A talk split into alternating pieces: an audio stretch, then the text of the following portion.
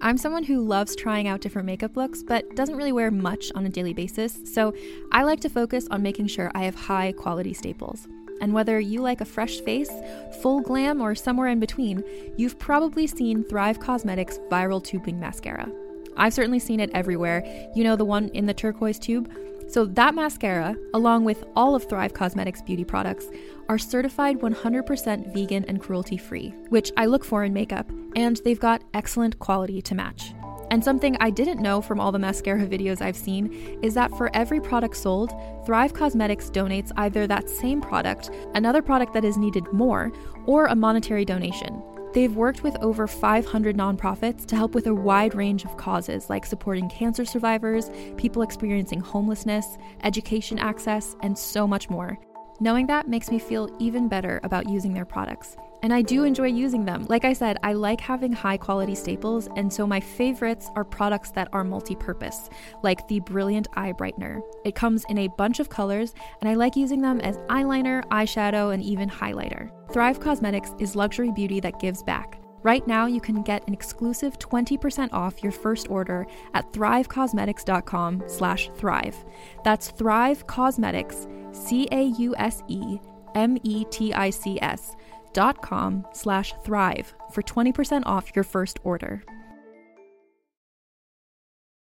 Have you ever watched an apocalyptic sci-fi movie and wondered, could any of this really happen? I'm Carrie Bechet, and on Hypothetical, we explore what if questions two ways through speculative science fiction and through insight from the world's most brilliant scientists. And spoiler alert, your favorite sci fi movies aren't nearly as far fetched as you may think. Time travel with me into our possible futures on Hypothetical. New episodes every Tuesday available on all podcast apps. That's Hypothetical, H Y P E R T H E T I C A L. Hi, I'm Shanti. And I'm Lynx, and you're listening to Muses. Enjoy the show. Hello, and welcome to Muses, the podcast about the amazing women in rock and roll. Yes, welcome. Welcome back if you're uh, one of our beloved listeners that continue to support us. It's been always it's always great getting the messages and everything but uh it's i've had a rough couple weeks and just hearing stories that you've told me and then on the instagram and everything those like they they do like make my day you know Yeah, it's awesome to think that there are other people out there who are just as fascinated and just as interested in the wives, groupies, girlfriends. yeah and i love getting all the rock and roll. suggestions that people send in and we have an endless supply of inspiration that's for sure Yeah, when people are like, "Hey, you should cover this person," the go-to answer is either they're on the list or "Great, we'll add them to the list." yeah uh, i've been excited about this one actually Me too. Today I'm going to be presenting Carly Simon. Yeah. And it's after having read her memoir, Boys in the Trees. It was the second time that I read this memoir. I remember a couple years ago you were going to do this episode, but I think maybe it was too fresh or the something. book came out in 2015. yeah. And I wanted, I guess, to give it a little bit of time. Yeah. Mm-hmm. And now that it's almost uh, five years old, I figured, hey, let's go back to it. I enjoyed it just as much second time around. Awesome. Yeah, it's been on my reading list for a while, but I guess there's a reason I hadn't gotten around to it, and it's because I'm meant to hear it. Well, what's great you. about this too is I only touch on certain side Yeah. stories. And if you want to go back and read about them in detail, you're not going to be disappointed. For sure. also, the way that she writes is so poetic and so beautiful. She's a super talented woman. I have no doubt that the book is phenomenal. So, we are going to talk about muses, that of course being James Taylor as one. Yeah. But you might learn to find that there were some people who inspired certain songs that you may know of, you may not know of, and a certain figure in her life who inspired almost everything that she did. Interesting. Yeah, I don't know too much personal stuff about her. I love her music. I know, you know, the big people that she had things with and everything, but and of course that her and James Taylor were muses for one another. For one another, Yeah. exactly. I love relationships like that where you're both finding equal inspiration in the person that you're with. Yeah. Yeah. This is definitely one of those stories.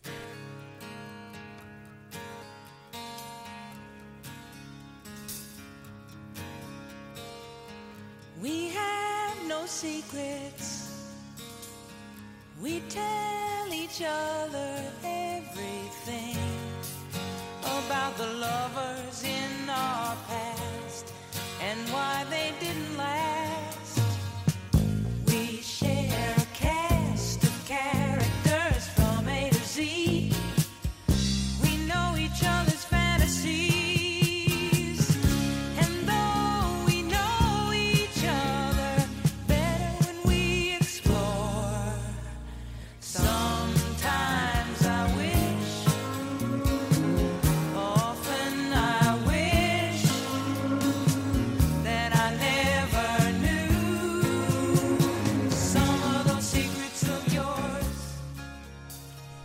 Perfect. All oh, right. Carly Simon was born to the man, well, a man and a woman, but let's talk about the man first, who began Simon and Schuster. Oh, wow. Yes. Wow. So as a book person Lynx, Yeah. you may not have known that that Simon is this Is- Simon. I had no idea. so his name is Dick Simon. It wasn't his father or anything. It was him that started this with Schuster. Wow. It's actually a tragic story within itself. Mm-hmm. And it really does make you think differently. Like now that I do see see a Simon and Schuster, I go, "Oh man, that's kind of a depressing story." He, to make a long story short, he did have it taken out from under him Oh, no. there's a very sad part in the book where Carly was invited with her children to go and see the offices. Yeah. Once her father had passed on, mm-hmm. and the man sat at his desk and looked at her son and said something along the lines of, "If your grandfather would have been smart, this could have been all yours." like something God. along that. Like it's a really tragic story, and not only does it really play a huge role in Carly's development, but her father's decline Oh, uh, among other no things, doubt. which we'll get into. All right. Wow. Yeah. So we're starting off Yeah. heavy. Carly was born the third child, the third girl. And since they had highly anticipated a boy, she was supposed to be named Carl. Do you know what you were going to be named if you were a boy? I only know that my mom was certain that I was going to be a girl, and she had named me Andreana. So I was Andreana when You're I definitely was not an Andreana. Well, I know. So I was Andreana when I was in her belly. She wrote it over and over again, and then I was born, and she said Chantel. Interesting. But she, my mom doesn't even pronounce my name like that. Yeah. Chantel. Chantel. Chantel. Chantel. Uh, and I never introduce myself that way. yeah. So I say, hi, I'm Chantel. With, I guess the inflection is on the tell. I was supposed to be named Rory. Very Irish. Rory O'Leary, if I was going to be. Oh, wow. Yeah. It's a mouthful. Yeah. yeah. Yeah, not the best. And my so if you, were mother a, go- if you were a little boy, you would have been called called Rory? Rory. Okay. Yeah. Um, Rory or Le- it's funny Rory 'cause- or Le- I can't even do it. Rory O'Leary. O'Leary. It's funny because when um, Gilmore Girls came out, of course, I watched that with my dad growing up, and he was always like, "That's not a girl's name; it's a boy's name." I think he was just angry that someone had thought to use it as a girl's name, and Yeah. he did. But he's also the one responsible for calling me Lynx. My mother wanted to call me Angelica. Mm, Lynx it is. Yes. Anyway, so Carl became Carl. Carly. Yeah, and she says that the um the Y added on the end was just almost like a taunt, you know. Yeah. So she had two has had two older sisters, Joey and Lucy. Beautiful. Always felt like she could never compare. Well, her father looked at them as if they were angels. And even to her, she remembers her nose being a source of embarrassment for her father because it was wider at the bridge and lacked the Nordic look in the women he loved, like her sisters. I see. Mm-hmm. It's crazy how much things like that, you know, a- affect you growing up. Like little things aren't little when you're young, you know? Yeah, exactly. She ended up having a younger brother named Peter. Whose birth ended up sending her father into the hospital for a week from a nervous collapse. And this would be several of many mental health issues her father would suffer throughout his life. Although, of course, back then they didn't have Yeah. the language, they didn't have the knowledge. And mm-hmm. so Stressful. they just watched. Yeah. They just watched the decline. Her father, Dick Simon, was very tall, six foot five, with piercing blue eyes, who she believed could do anything. She thought he was a hero, a king. When he paid less attention to her than her other siblings, she thought that it was something wrong with her, mm. as opposed to anything being wrong with him. yeah. Her mother, Andrea, was so beautiful that when she would come pick up Carly from school, Carly would pretend that she left something in her locker just so that all of her friends could see how beautiful her mother was. That's so cute. Andrea never wore makeup except for the brightest possible lipstick. Her parents met when Andrea was working as a low-paid Simon and Schuster switchboard operator. Nice. So, being the Simon of Simon and Schuster, Yeah. Carly's first home she grew up in was in Greenwich Village. Yeah. Greenwich. Greenwich. if I had a dollar for every time I mispronounced Greenwich Village on this podcast, I'd be rich. I'd be as rich as Simon I'm- and Schuster. So jealous of Carly growing up there. Oh my god. Well, prepare to get even more jealous because in the winters they would summer. No. In the summer, they would spend their time in Of course. they were, you know, Martha's Vineyard people. Yeah. Well known artists, painters, writers, musicians, and athletes were known to drop by for dinner on any given night. it's my dream. It's my By dream right there. the end of the 50s, Albert Einstein and Eleanor Roosevelt had both been over for lunch. That's and, insane. Right? What? Her father had been a pen pal of President Eisenhower. Oh my goodness. Wow. Mm-hmm. Wow. Carly spent much of her time with her grandmother Shibi, who spoke eight languages, was brainy and original. She was very secretive about where she came from and always made time for Carly, as did her nanny and cook. Cool. Yeah. Her favorite adults, though, were her two uncles, Uncle Peter and Uncle Dutch. Uncle Peter was her first crush. You know, you know, you remember those days when your first crushes were like your cousins and stuff. Yeah. you were like Tommy from the Power Rangers. I do. Uncle Peter taught her to play the ukulele, which then led to her learning guitar. Nice. Carly thought that every single family played music and harmonized together. If only. If only. She grew up singing with her family. Her father's family was very well rounded musically, and they would all play music and sing together on Wednesday evenings. Cool. You know, like gather around the piano, probably a couple guitars, Yeah. everybody harmonizing. Imagine. Oh my goodness. Her sisters were, as her sisters were growing up, Joey was set on being an opera singer, Wow. which she did eventually become. Amazing. And Lucy, a nurse, to which I like this part. Her grandmother Shibi responded, "Ugh, I want to meet Shibby. yeah." You can just imagine that, eh? Oh yeah. Just this like wise old kind of mysterious woman. and it makes sense that she had this super strong, you know, unique woman in her life growing up because she's such a strong, unique woman too. Yeah. Carly originally wanted to be a baseball player since she was more of a tomboy. Cool. She says, if for some reason daddy loved Joey and Lucy best, then Uncle Peter was mine. I was his too. I doted on Peter whenever the opportunity arose. She was never able to get her father's attention and felt a detachment from him. And like you had said earlier, how that can really be very telling and very effective from a young age. This was a problem she spent her life questioning and compensating for. Hmm. Which, as an artist, was maybe a great thing in terms of material, Material, yeah. but as a daughter, it sounds pretty devastating. Absolutely. Yeah. One summer, Carly started turning in on herself, becoming frightened by many things, such as the dark, thinking about her parents' death, just to name a few. Mm. Her throat began to spasm when she spoke, Wow. turning into a debilitating stutter that would stay with her for the rest of her life. No way. Yes. Wow. Mm-hmm. Her stutter led to a deeper embarrassment and lower self esteem. Of course. Inside, she felt broken and full of self hatred, and to this day, when Carly is tired or nervous, the stammer comes out. I have a little bit of a stutter sometimes as well. I don't know if you've ever noticed, but it's not something that happens often. It's I think usually if I'm like super tired, like she said, or like n- nervous or excited about something, like mm-hmm. I tend to say something, you know.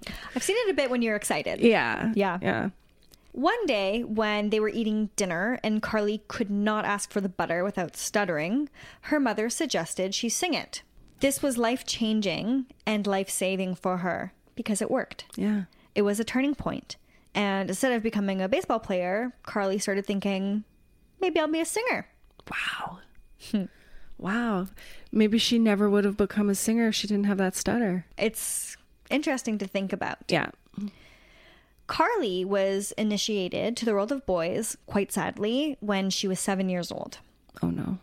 At her summer house, there was a boy named Billy who was the teenage son of family friends who would rent a house in the neighboring town. Although Billy was quite obsessed over Carly's sister, it was she that would find herself with the 16 No. 16 year old Billy alone in a bathroom here or a closet there, as she puts it. Mostly, it seems he got off on having Carly watch him undress Okay. and such. This lasted for six years into her early teens. Wow. It was so conflicting for her, she says. Being in pursuit of such a low, sneaky, treacherous catch caused me to retreat even farther down inside myself, if that was even possible.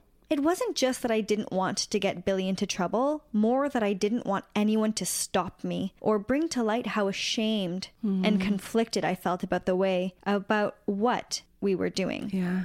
When she finally told her sisters, they accused her of lying. Her mother banished him from the house for one summer, which of course is not the right thing to do. And Carly seemed, you know, even then that that was quite a mild reaction. Yeah. Hello 1950s. Yeah. Wow. yeah. Parents not own, not owning up to this kind of thing, I think even cause more deeper damage A hundred percent. A hundred percent. than if they would have never have known. Yeah. And how can that be repaired? So, anyways, Carly says that Billy was quietly stealing a part of her. Hmm. Hmm And I had read something recently that said trauma is not your fault, but healing is your responsibility. That's And it, that's an interesting one. Yeah. yeah, and and, and she really has. You can tell with things that she's done over the years, but it just makes it so much more difficult. I think when the people who were supposed to protect you failed. Oh yeah. Yeah. Things in the family continued to be full of secrecy and deceit. In the mid 1950s, a young man named Ronnie entered the Simon family lives. Carly's mother began a relationship with Ronnie, which Carly didn't even know about until 1960.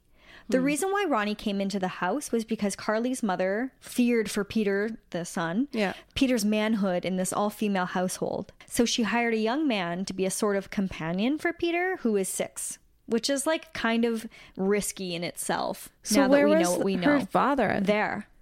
What? He was there the whole time. So Carly was eight at this point, and Ronnie was 19, and her mother was 42. Wow. Wow. So I'm going to read you a little bit. Please.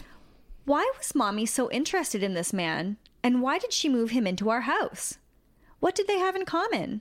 I could only guess. Mommy grew up poor in a row of red brick porched houses in a lower middle class part of Philadelphia's Germantown neighborhood. Cockroaches were underfoot, utilities and rent bills went unpaid. Mommy always seemed proud of her hand to mouth background. Even as Mrs. Simon, she was never a snobby, prissy, uptown brat, never had matching table linen, silver spoons, or china with no nicks. Throughout her marriage, Mommy had done everything she could do to impress Daddy in the social circles in which they moved. Lacking easy wit, she tried to appear a woman of words, hmm. not realizing that brilliant men rarely seek out brilliant women. Hmm. Maybe she had enough finesse of acted out glamour of putting it on, flinging her hair back, applying red lipstick, coming up with a just so word or story in between the dessert course and the after dinner brandies.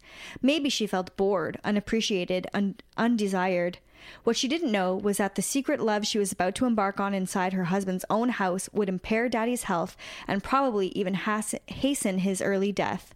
Or maybe she suspected but had just stopped caring. Wow, that's a lot going on for a little kid. Yeah. Her mother began to withdraw from the family. Carly says she seemed to lose interest. If daddy had never been mine, mommy wasn't mine anymore either. Her father withdrew into his misery and into himself. Her poor younger brother, Peter, was the beard for her mother and Ronnie's relationship. Yeah, that's uh, another uh, trip to the therapist. for, That's right. uh, wow. In the fall of 1955, Ronnie was stationed in Germany to Carly's relief. However, this would not be the end of this relationship, as her mother went to Europe in October of the same year. No way. Oh, I wonder what she was doing. Yeah. Ten days later, Carly's father suffered his first heart attack. No. He would suffer from mini strokes after that. Wow. It's like, why did they stay together? Well, you know, perhaps as the wife of such a powerful man, it was to save face, but also I think in the end, it's the mid 1950s. Yeah, it's crazy to think of how many people back then stayed together unhappily because that's what you do. And you know, like even in like the 20s still, it was like illegal Yeah. to like divorce places like that's just insane. Right. In the summer of 1956, Carly met a boy who would later play a huge role in her life. Huge. She went to the store with her sister, and there were two boys sitting on a porch. One of the boys, Davy, was sitting and playing the guitar and introduced the other, who was lanky, had androgynous allure, and bony teenage elegance. Goodness. He introduced him as Jamie. Yeah. When she came out of the store, Jamie was playing the guitar. She sat beside him and she began to eat her popsicle. As he was playing the guitar, he turned his head and took a bite out of her popsicle. and then another. Everyone called him Jamie, but his full name was James Taylor. I had no idea they knew each other for that long. Mm-hmm. Wow. Oh my goodness, this is exciting. That summer, Carly and her sister Lucy really began to sing together. They were taught a song, Winkin', Blinkin', and Nod, by the aforementioned Davy, which was a song they would eventually go on to record and find some success with. cool. As things were spiraling with her family, Carly found solace in music. And I'll read a quote. I've got a few quotes, and I do like to add them in, and the reason is because the way she puts it is so elegant. It is nice to hear it in their voice, you know, them telling their story the way they wanted it said. So, Yeah. yeah. Here's a little snippet. Ever since Ronnie had infiltrated our house, I had no idea what to do with my feelings. Feeling unloved, feeling I was plainer and less desirable somehow than my two bird of paradise sisters, feeling jealous of the attention Lucy and Joey got from daddy and from boy after boy, too. Upset even by the idea of mommy looking sideways with a flirtatious smile at Ronnie. The secrets, subversions, and dark spirits inside the Simon household were extremely real. Billy, my mother, Ronnie. I sought some kind of freedom in music, in the promise of transcendence and the idea that the purity and the innocence of a mythical God could somehow deliver me from darkness. Music to dance to, music to sing, music to play with Uncle Peter, music to listen to my father play. Hmm. That's good. And on that note, let's take a quick break. You can shop from anywhere doing pretty much anything. You might shop while working, eating, or even listening to this podcast. And however you shop, we all know and love the thrill of the hunt. But do you also know how to get the thrill of the best deals? Because Rakuten shoppers do. With Rakuten, they get the deals they love with the most savings and cash back. And you can get it too. Start getting cash back at your favorite stores like Sephora, Nike, and even Expedia if you're looking to get some travel in. And getting cash back doesn't mean you have to miss out on sales because those can just be stacked right on top. It's easy to use and based on a simple idea. Stores pay Rakuten for sending them shoppers, and Rakuten shares the money with you as cash back through PayPal or check. Download the free Rakuten app and never miss a deal. Or go to Rakuten.com to start getting the most bang for your buck. That's R A K U T E N.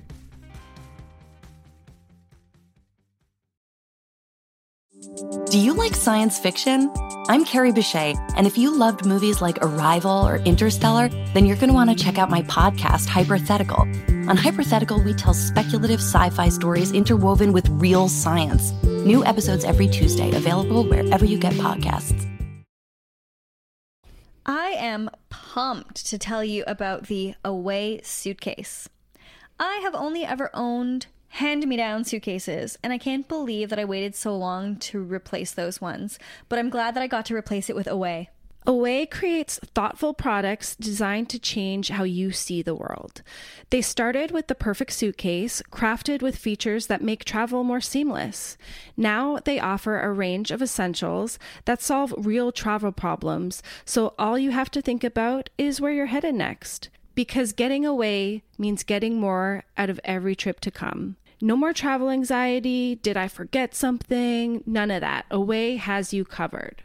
I got to choose from a variety of colors, and since I'm on a huge beige kick, I chose their sand color because I just pictured myself rolling it in the airport looking all chic. it has four 360 degree spinner wheels that guarantee a smooth ride, something that none of my old suitcases had, and what a difference it makes. I got the bigger carry on, a size up from the carry on, but it's still able to fit into the overhead bin. It has a lightweight and durable shell that's made to last for a lifetime of travel. A 100 day trial lets you try any Away product on the road, and a limited lifetime warranty means they'll fix or replace your bag if it ever gets damaged. Not only that, you get free shipping on any Away order within the US, Europe, and Australia. If you decide it's not for you, you can return any non personalized item for full refunds. No ifs, ands, or asterisks. Do you want to see for yourself? You can shop everything away at their stores in New York, Austin, LA, San Francisco, Boston, Chicago, and London. I'm pretty tired of carrying around a big backpack or hoping that one of my old suitcases' wheels doesn't blow off. I've taken this one to visit my mom in a cabin in the woods, and I cannot wait to take it with us to our upcoming trip to Los Angeles and Las Vegas. Yeah. I'm going to feel so confident that not only is it stylish, but it's super practical and expertly designed for all of my travel needs. And Lynx, if you run out of cell phone battery, you can borrow mine. Perfect. Yeah. Glad I'm traveling with you. I can't recommend this suitcase enough, seriously. So for $20 off a suitcase, visit awaytravel.com slash muses and use promo code muses during checkout. That's right. $20 off a suitcase, go and visit awaytravel.com slash muses and use the promo code muses, M U S E S, at checkout. That's right. Away travel, A W A Y T R A V E L dot com slash muses. Ronnie eventually moved into the house Of course he did. right under everyone's nose. Her mother said that her father's snoring was so bad that she also had to take up residence on the same oh floor as Ronnie. It would have been better just to be honest about it, though. Like, not that that wouldn't have been, you know, incredibly fucked up, but like, at this point, you're rubbing it in everyone's face, lying to them, you're confusing them. Oh It's a God. straight up cuckold. Ugh.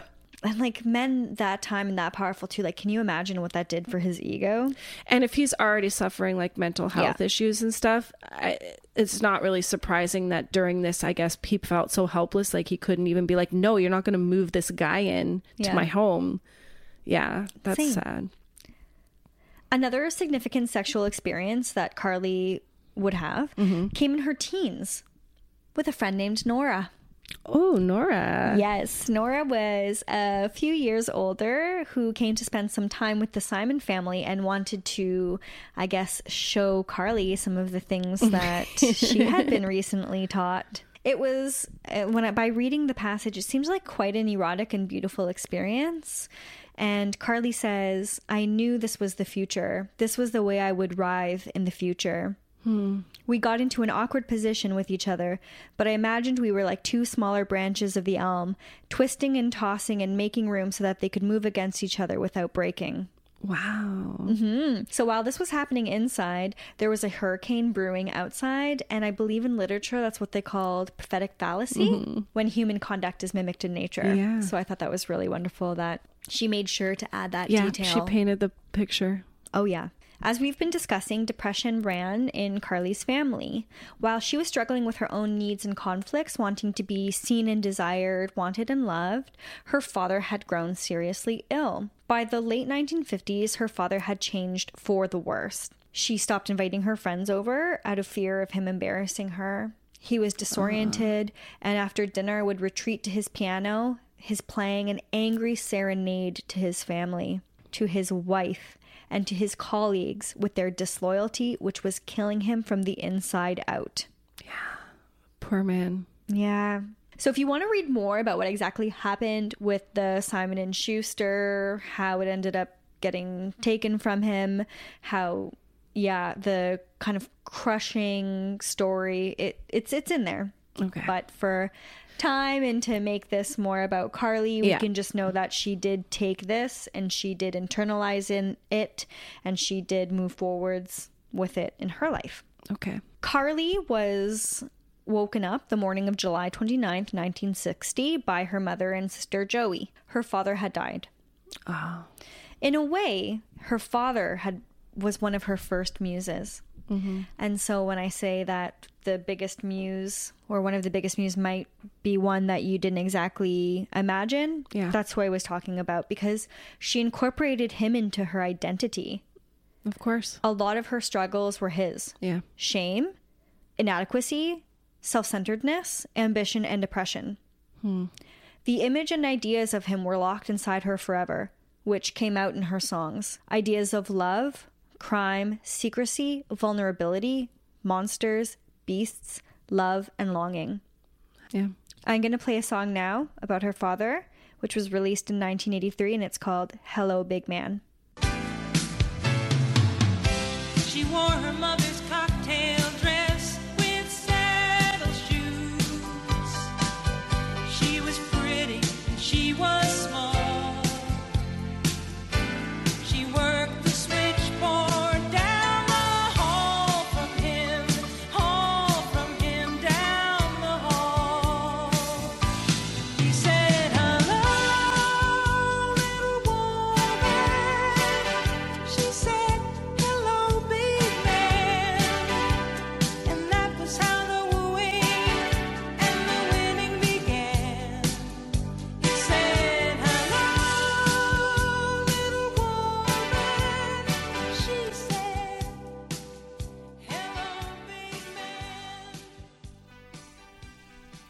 Carly went to school at Sarah Lawrence.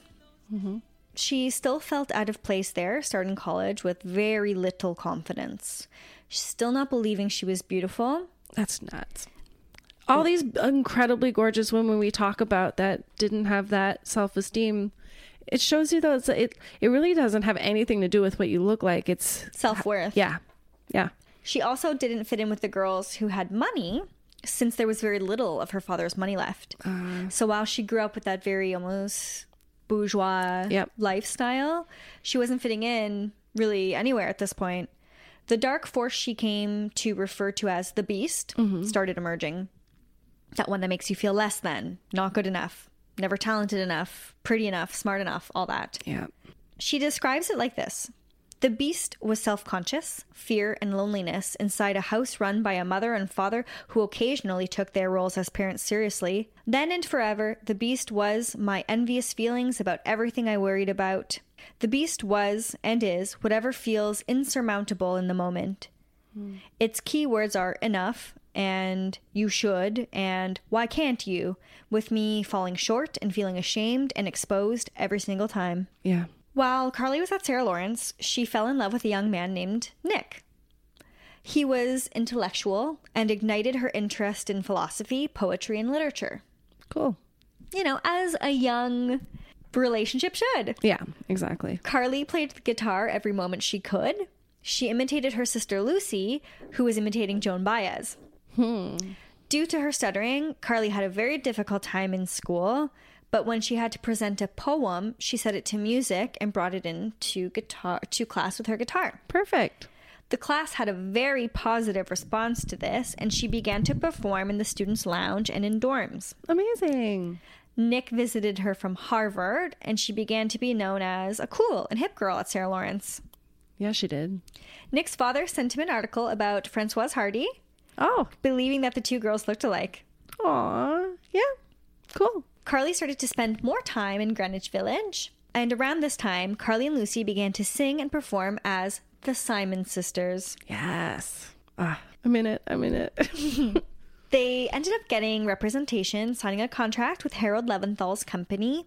Fortunately, or unfortunately, depending on how you look at young relationships, her relationship with Nick was on the rocks and she found out he had been cheating on her.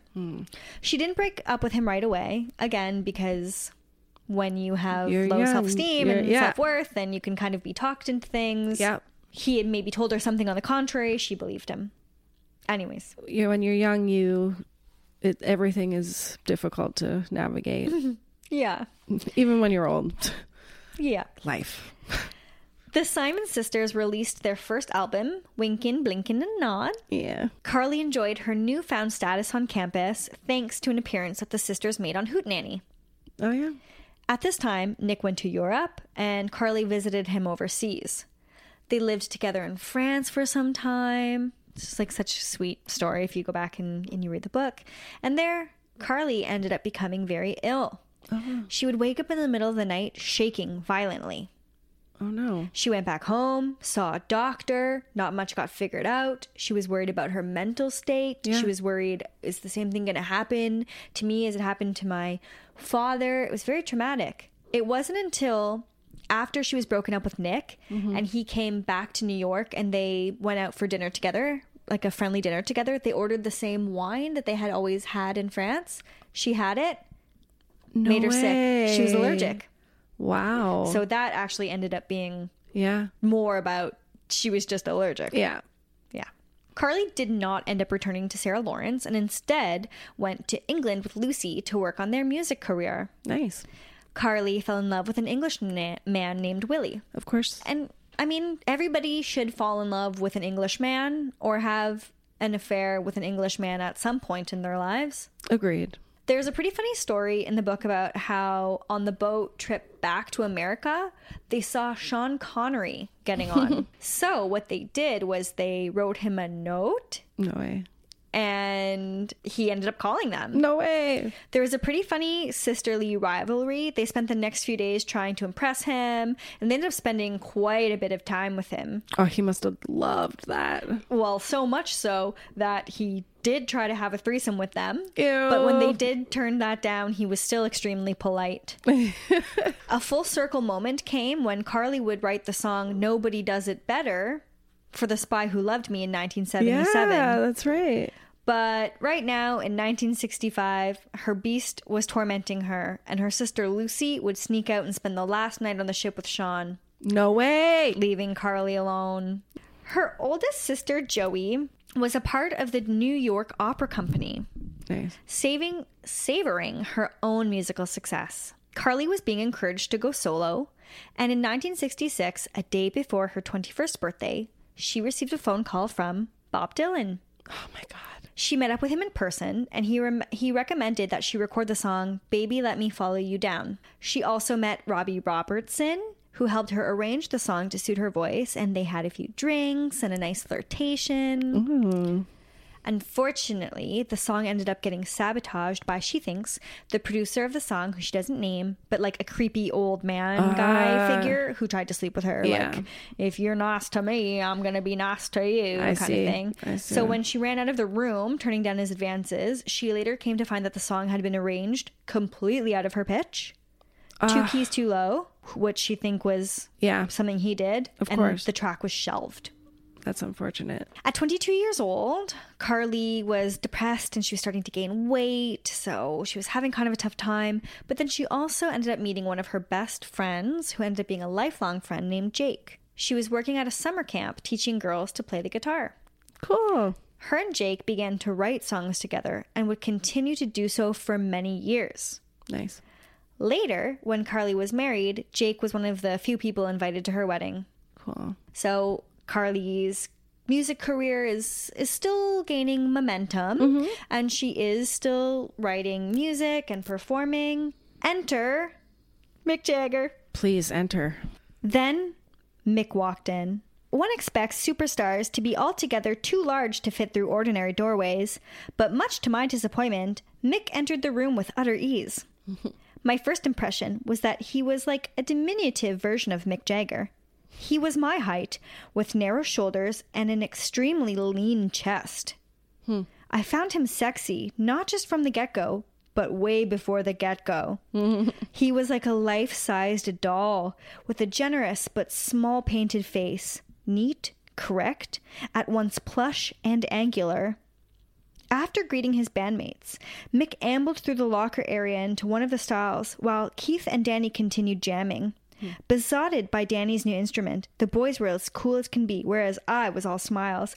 Jagger was in the room. right away, I could tell that, for Mick Jagger, all women, including me, were his by divine right. Women existed to frame him, impress him, shimmer for him, illuminate him, jog themselves helpfully into his peripheral vision. A fast click snapshot Mick might take out of the corner of one eye for future purposes and dalliances. By now, Mick was huddled with Bill Wyman and Charlie Watts. I can't remember if Mick even glanced at me that night, but my memory is he didn't. That would come later. Ugh. Ugh. That was a great description of Mick.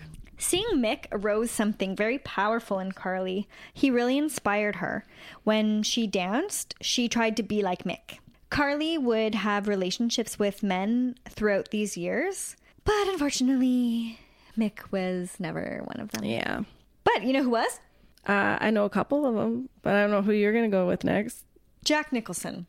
Oh, I was going to say uh, Warren Beatty. That's coming very soon. Yeah. So Jack Nicholson, it was funny because at this time she was calling herself promiscuous in a in a diary entry.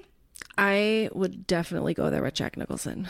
She had a great time with him, and it ended out amicably. And for the full story, you can read it in her book. Oh, I can't wait. I'm definitely picking this book out. She was wasted the first time they got together. oh, Like I think he went over to her house, and she was like, "Do you want some coffee?" And he was like, "Do you drink coffee in bed?" And she said they just like had a blast. yeah. He seems like he would have been a lot of fun. Yeah, yeah. In 1970, Carly made her first solo album. Yeah. It ended up be, it ended up being called Carly Simon. There's a pretty funny story about the cover art of that. Mm-hmm. If you look at the back, there's a photo of Carly and it looks head on. However, that photo was taken when she was lying down. Oh, no way. And what the photographer or whoever did was take the photo and make it so sh- it so she's looking straight Upright? forward, but it ended up making her face look even more like Mick Jagger. Yeah. I was going to say, uh, we know Mick loves women who look like Mick. Yeah, and in that photo in particular, it was a very Jagger vibe, but Yeah. it was actually from almost the gravity of Yeah. how she was lying. Interesting. So if you go and look at that album cover and you look at the back, I will. that's not the angle of how that photo was taken. Cool. and I think it was like her brother or something who took the actual album cover Oh, photo. nice. Yeah. Someone else's album was constantly on Carly's turntable at that time.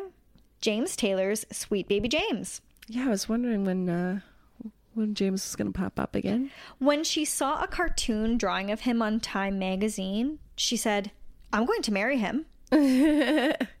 she was right. Yeah. She would. Her album was released in 1971 to some very good reviews. She opened for Cat Stevens at the Troubadour. Oh, imagine that show. It was five nights in all, two shows a night. Amazing. She also met the charming Kris Kristofferson, Oh, My goodness. and she was mesmerized by him. I would be too. People were crowded in Carly's dressing room at one point, and since she had to go on, everyone cleared out except for one man who was sleeping on the couch Who was sleeping on the couch? James Taylor. Yay! They he woke up. They talked briefly about the vineyard, and then the door opened. Joni Mitchell, his girlfriend at the time, said, "James, we have to go now." Oh, And Carly wouldn't see him again for 7 months, although she thought of him often. wow. Now, what I didn't know was that Joni was with James when she wrote Blue, I had no idea either. and Blue was inspired by James. What a man he must be, huh?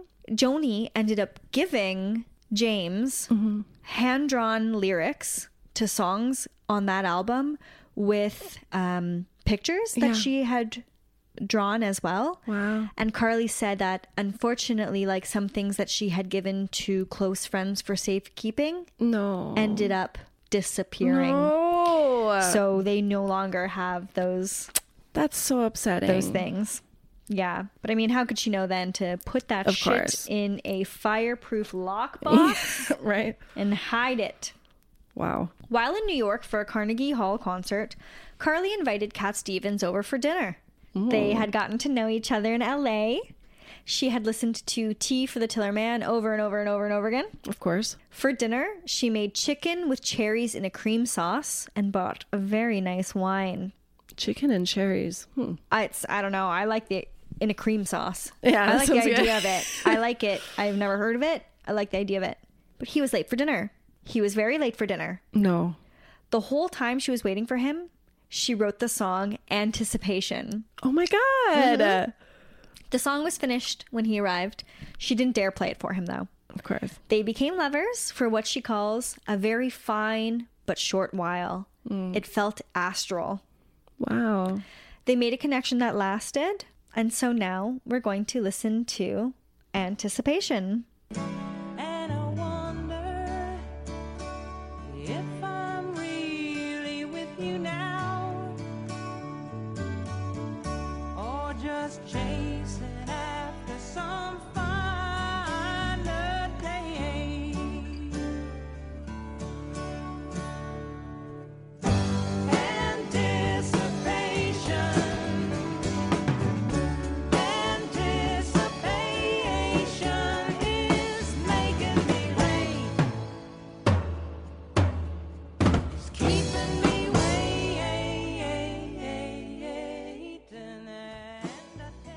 Man, that's so cool.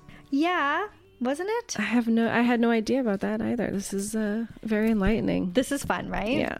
All right, so let's learn some other things. Please. Let's talk about Warren Beatty. Yeah. In the summer of 1971, Carly Simon met Warren Beatty.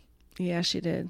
I'm going to read to you that Please. that meeting. I'm also a big Warren Beatty fan, so give it to me. When my charisma was at an all time high, I had a visitor backstage at the Troubadour. In between shows during my first week opening for Cat Stevens, Warren came into my dressing room with a feigned shyness. He was affecting a touch of the old, aw shucks attitude. As he saw there was no one else around, he closed the door. He got very close to me, looked into my face, and looked down at my breasts, braless and curved bravely in an insinuating shape under my chamois shirt. He said, Can I see you? I knew who he was, of course, before he introduced himself. In actual fact, there was no one who could, who could match him. What a glorious specimen of man. He put them all to shame. If looks and charm were what you were after, he honed in like a tracking dog. It was mysterious because it worked and it shouldn't have. now, when I say it worked, I mean it was irresistible. He had to have me as a notch in his belt, a belt where the greats could mix warmly with the rich, the famous, and the fair. Wow. Mm-hmm. Warren. She says that he was such an actor that he could convince himself that he was vulnerable. Yeah. He remembered the names of her family members. He paid real attention. They made love like in the movies. Warren was a professional. She started to talk herself into being in love. Oh no. But one day, when Carly was in a session, in a therapy session, she mentioned that Warren had left her house that morning. Uh oh. If you can believe it, the doctor like turned pale Oh, no. and informed her that she was not his only patient that day to have spent the night with Warren Beatty. No! Oh my goodness, Warren! Wow. Wow. Learning from your therapist? Wow. Who also had a, a patient who was also sleeping with Warren Beatty. Fuck, man. Well, And he was like, I probably should, like, am breaking a rule Yeah. by telling you this, but wow. What a reveal. My what goodness. a reveal. Carly went to a James Taylor show not too long after that and was brought into his dressing room between sets. When they had a chance to speak, Carly said, If ever you want a home cooked meal while you're in New York, I'd love to make lunch for you. To which he replied, What about tonight? Hmm. That night, James asked to lie down on her bed. He was tired. She says, It was the nicest contact I could ever know, could ever have asked for, or even remember. We were the same length in limbs. He hmm. was four inches taller in his torso, which mu- was much longer than mine. But it felt as though a manufacturer of bodies had copied our limbs and made them a perfect double. This was the chest I yearned to lay my head on. Mm-hmm. She had already loved him. She had spent the year before harmonizing to every song on Sweet Baby James. Hmm. She says, James was my muse. There are different characteristics in the sounds that notes make when they are played together. That's what we were, just two notes. Wow, how magical. They soon moved in together. After that night, they were together. Yeah. She was the romantic one, he was no frills down to earth. They spent much time together in his shack in the vineyard, which they were always updating, changing, making better, renovating, always fixing up. There was always something to work on. For her, being with James was a decision, but rather, she says, it wasn't a decision, but rather a magical predestination. Mm-hmm. Not only were they linked through their love and music, but also they were both very troubled. Mm-hmm. He had a duality, and she accepted it in him as she had accepted it in her father. Yeah. In 1972, at a party for Ahmet Ertegun, mm-hmm. that name is familiar, Oh, yes. president of Atlantic Records, Familiar name. Carly ran into Mick Jagger again. She says, Naturally, I flirted with Mick. I mean, who wouldn't?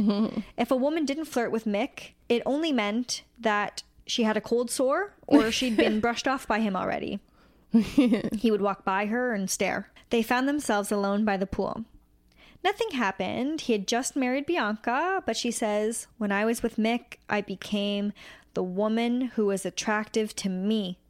He made me feel fantastic. Hmm. On a good night, James didn't give me one half of the energy Mick was giving to me. I always had to meet James halfway or more. Hmm. Mick was all there and present. Wow. She'd had some telephone calls from Mick after that, which likely made James upset, but he didn't say anything about it. What he did tell her, or rather show her, was that he had been using heroin for some time, which kind of makes sense. I'm tired. Can I lie down on your bed? Yeah. He was passed out on her couch when she met him, but she had no idea. Wow. So he actually shot up in front of her Oh my God. because he believed that if he if she saw him do it, he would stop. He threw it away, but sadly, that would Of not course. be the end. That's not how you kick a habit. Around this time, Carly was working on the song Ballad of a Vain Man. Yes. So we're going to talk about how the song came to be written because there are some varying there are some varying accounts out there. Yes. Lynx is laughing because the cat just let out a huge snort. when she was replacing vocals on You're So Vain, there were some other people down the hall cutting tracks.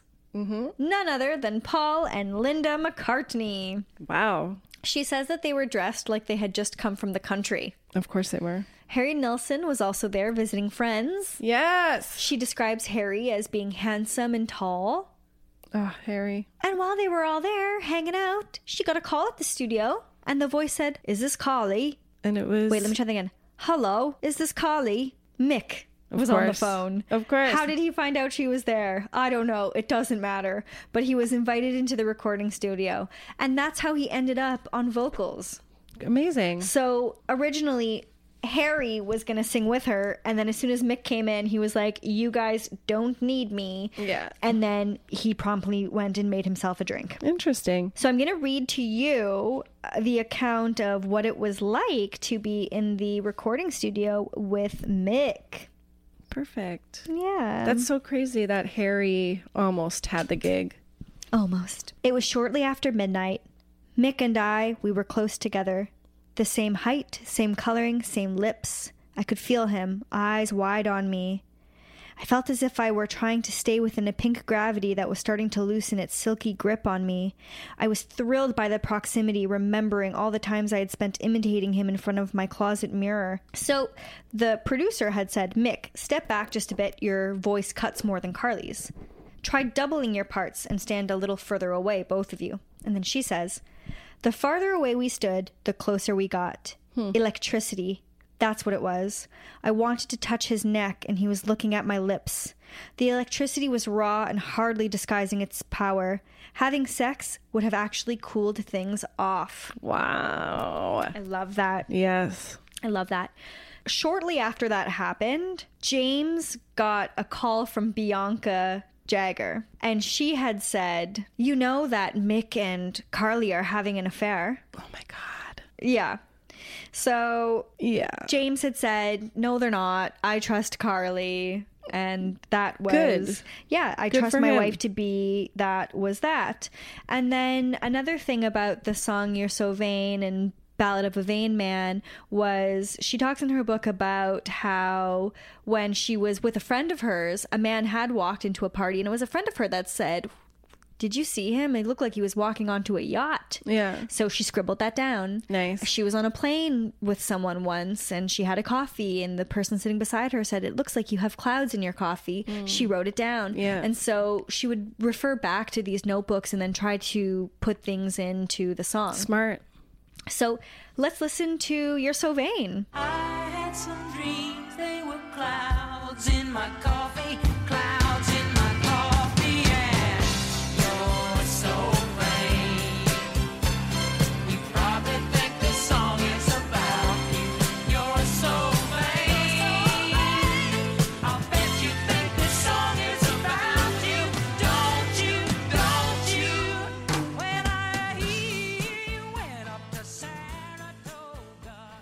This song is just so good. You can't not sing along, you know? Got that right. On November 3rd, James and Carly married at City Hall in New York. Things were fine for a while in their marriage, but there were problems pain, turbulence, and it didn't help that they were both famous singers, musicians, and performers. She says that their love became bipolar, switching from love to loathing and then back again sometimes in the same day. Yeah. He released Don't Let Me Be Lonely Tonight, while she released You're So Vain, and for the first time it seemed like they were in competition. In a weird psychological turn, her mother was relaying to her that both of her older sisters were ruined because of the overnight success of their sister Carly. What? So she couldn't even enjoy that. That's so. Oh my God. Like, really? she felt guilty. Ah. And for her to come out ahead of her sisters, for her just seemed senseless and wrong. So many women feel guilt for their success. None of us should. Her mother even took Carly out of parts of her will, saying that oh she Oh wouldn't need the money anymore. What? And then James was just shifting into coldness. So it's like you think fame, fortune, riches, amazing, fairy tale, what more could you want? And then meanwhile you see like Yeah. like her life is crumbling. It's not so simple. In 1973, Carly found out that she was pregnant. James was off and on drugs at one point, super sensitive to the point where like he couldn't they couldn't even touch feet in bed. Wow. Yes, and a good explanation can be found uh, kind of how he was acting, what his demeanor was like in her song "I've Got My Mind on My Man." Hmm. So we'll play a little clip of that now. Sometimes he's sleepy,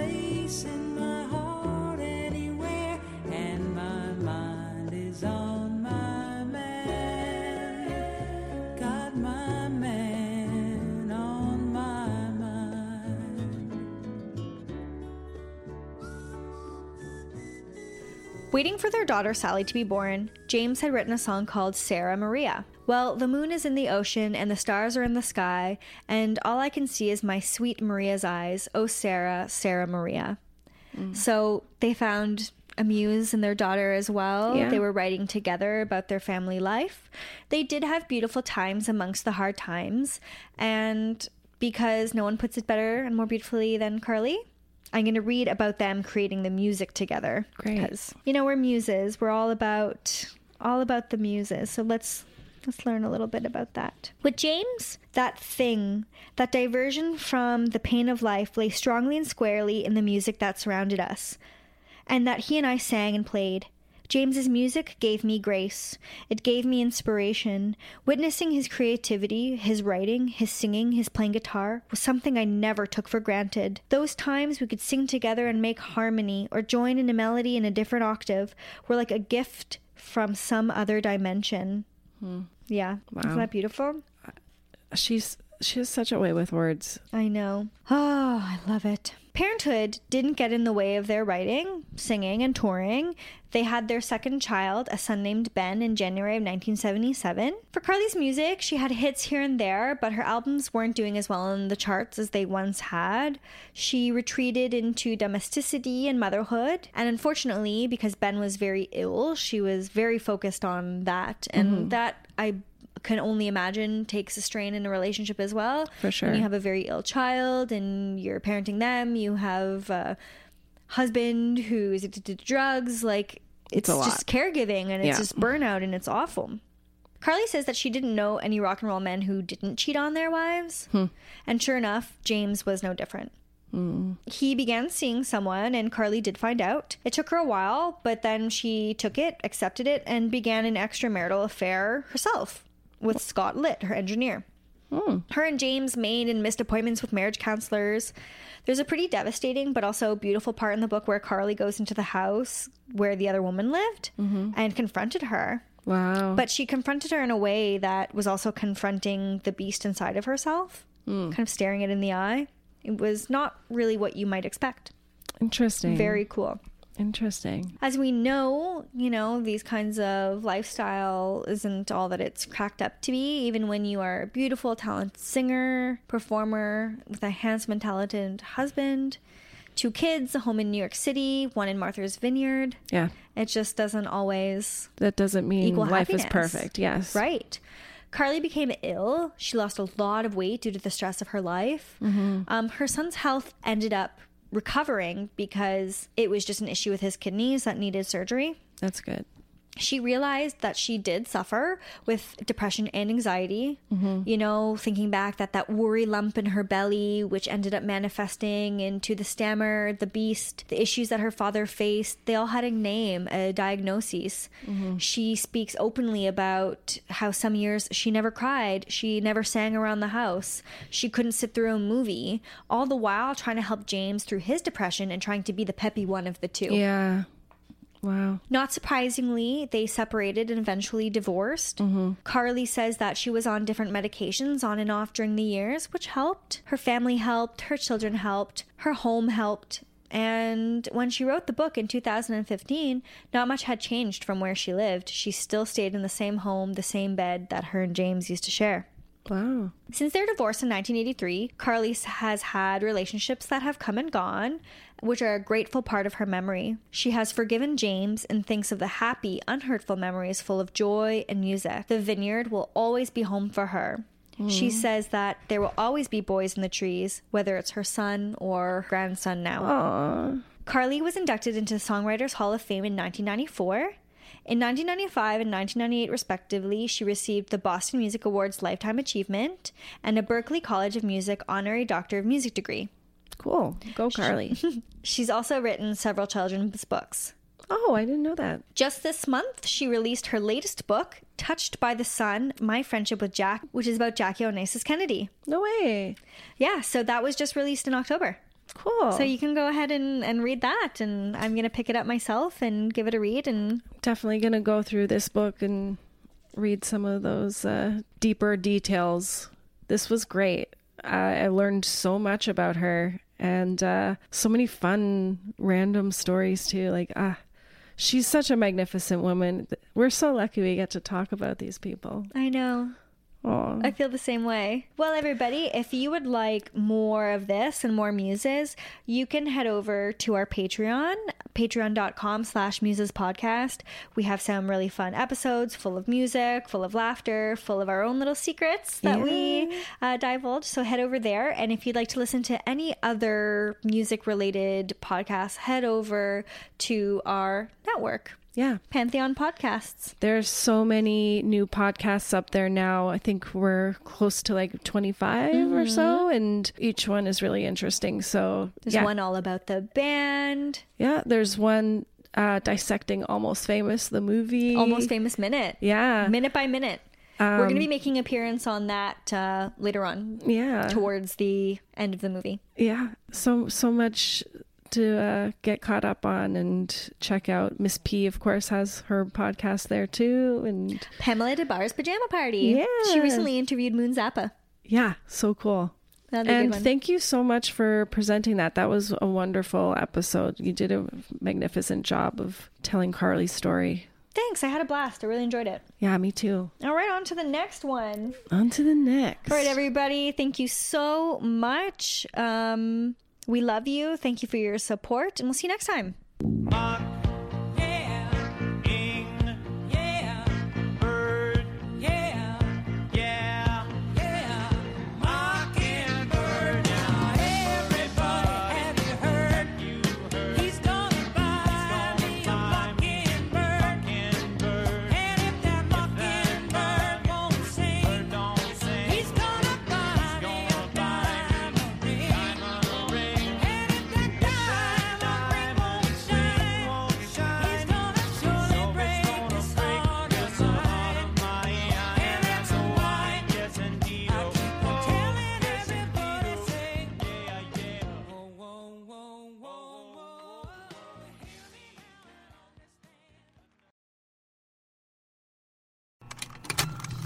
Contained herein are the heresies of Radolf Burntwine, erstwhile monk turned traveling medical investigator.